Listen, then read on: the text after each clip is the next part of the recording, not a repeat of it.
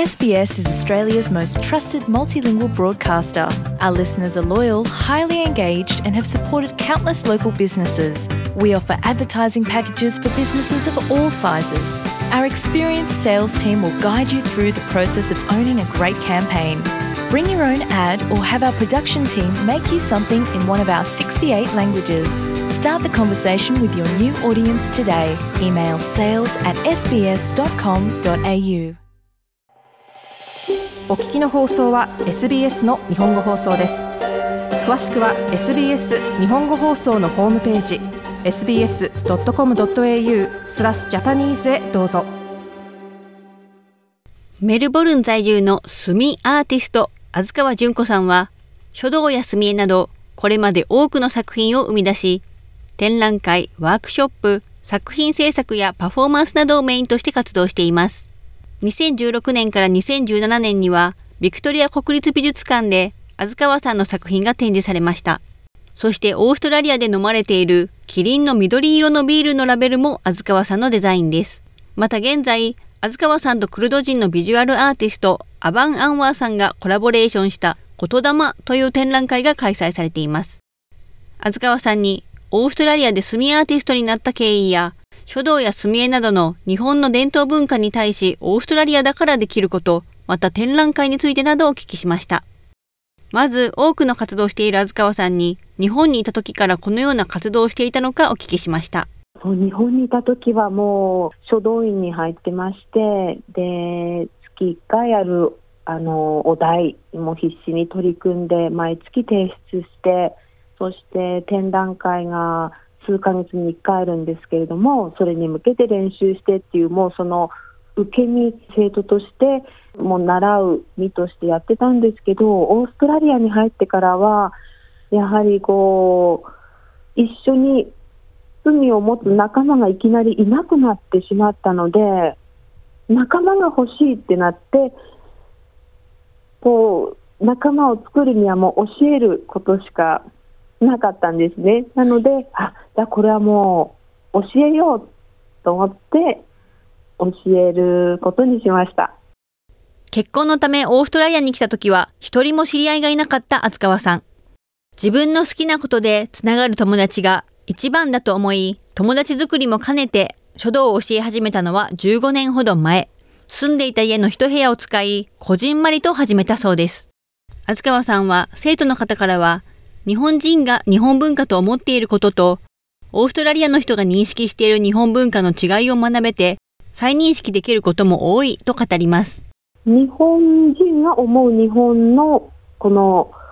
アートというか文化とこっちの人が認識している日本の文化ってちょっと違うなっていうことはもちろんありますけどたまにあのそういう人たちのおかげでこう再認識できることも多くて本当にいっぱい学びますね、生徒さんから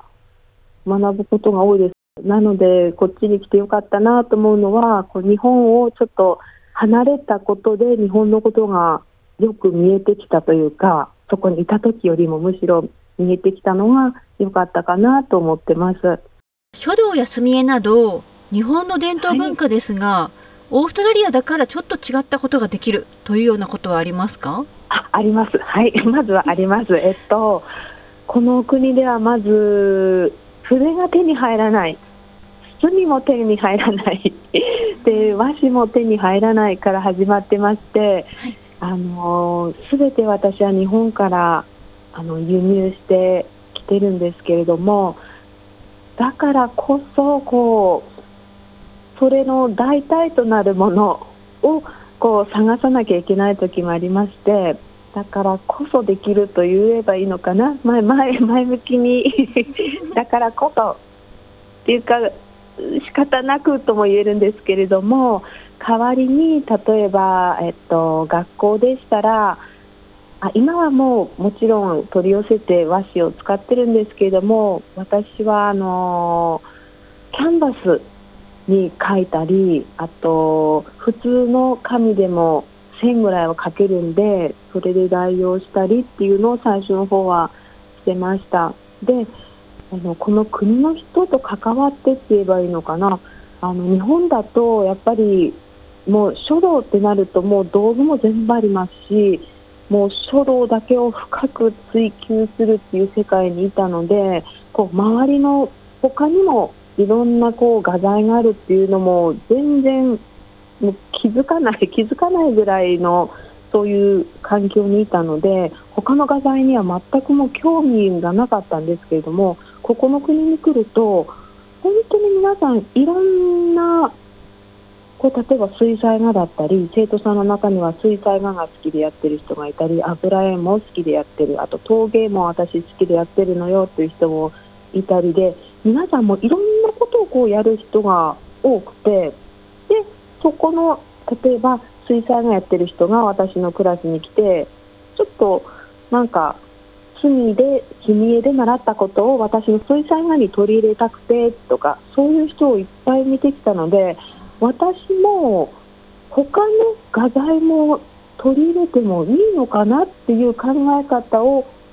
初めてこの国に来てできてなので私たまに今少し色を使う時もあってずっと墨だけを追求してやってきたような人だったんですけれどもここに来て初めてこう色もちょっと使ってみようかな。で使ってみると楽しい。じゃあもうちょっと取り入れようかな。あとはパステルを使ってみたり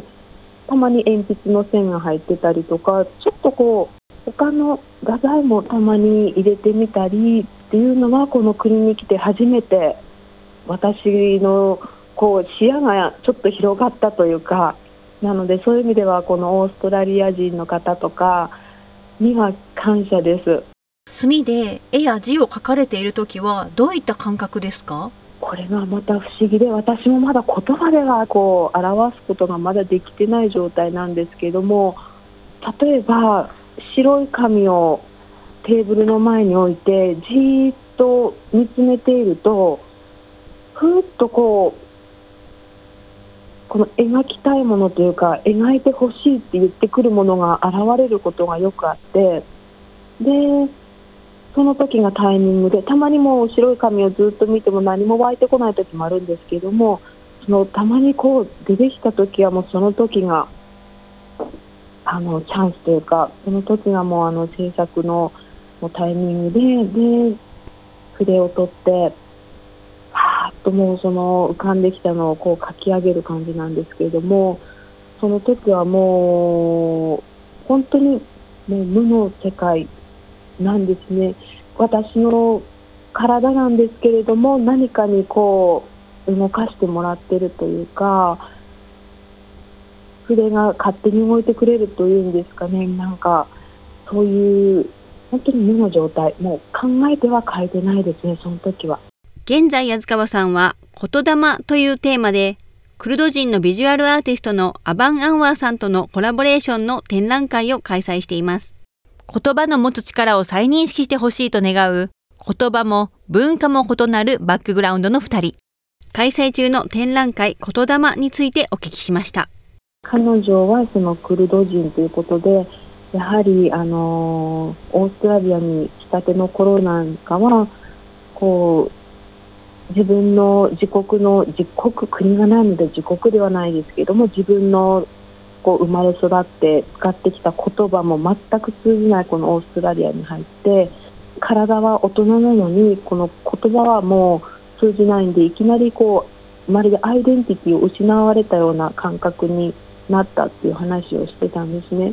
で私もオーストラリアに、ま、15年前ぐらいに入ってるんですけれどもその時に今はやっと日頃のね英語が聞けるぐらいにはなってますけれどもやはりオーストラリア人の喋っていることがもうほぼわからない状態で入ってきて私ももういきなり伝えたいことも伝えられないっていうまるでまあ4歳児か3歳児に戻ったような感じのそういうのを経験してるんでそこも共通点。でこの言葉ってこう通じないけれどもすっごく大事な日本語はここの国では通じないけど私にとってはすっごい大事なもので例えばクルド人のその彼女だったらいつも辛い時があったらクルド語で書かれた詩ポエムでいつもいつも救われてたって言ってたんですね。なのであ言葉って、まあ、この国ではもう通用しないただの音なんだろうけどもその言葉も彼女にとってはもう命を救うぐらいのすごいパワーがあった。で私も本当にそうですしこう書道をするそういう時間があったから私もいっぱいいっぱい救われてきましたし通じなくても言葉自体には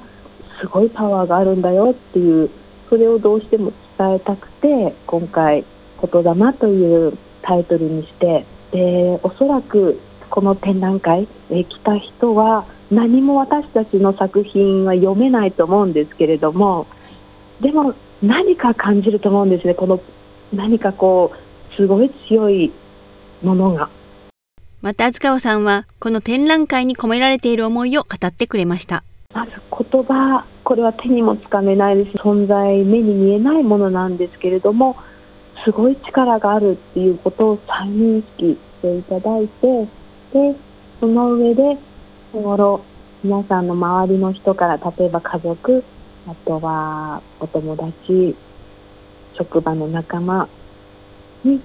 できるだけ美しいいい言葉を使うように皆さんに心がけてもらえたらもっともっともっともっとこの美しいこう言霊も魂ですよねこれがどんどんどんどん広がっていい世界になるんじゃないかなっていう思いと願いを込めて展示しています展覧会言霊は5月8日まで開催されています。詳しくはバンユールシティカウンセルのウェブサイトまたは SBS ジャパニーズのリンクからご覧ください。もっとストーリーをお聞きになりたい方は iTunes や Google ポッドキャスト Spotify などでお楽しみいただけます。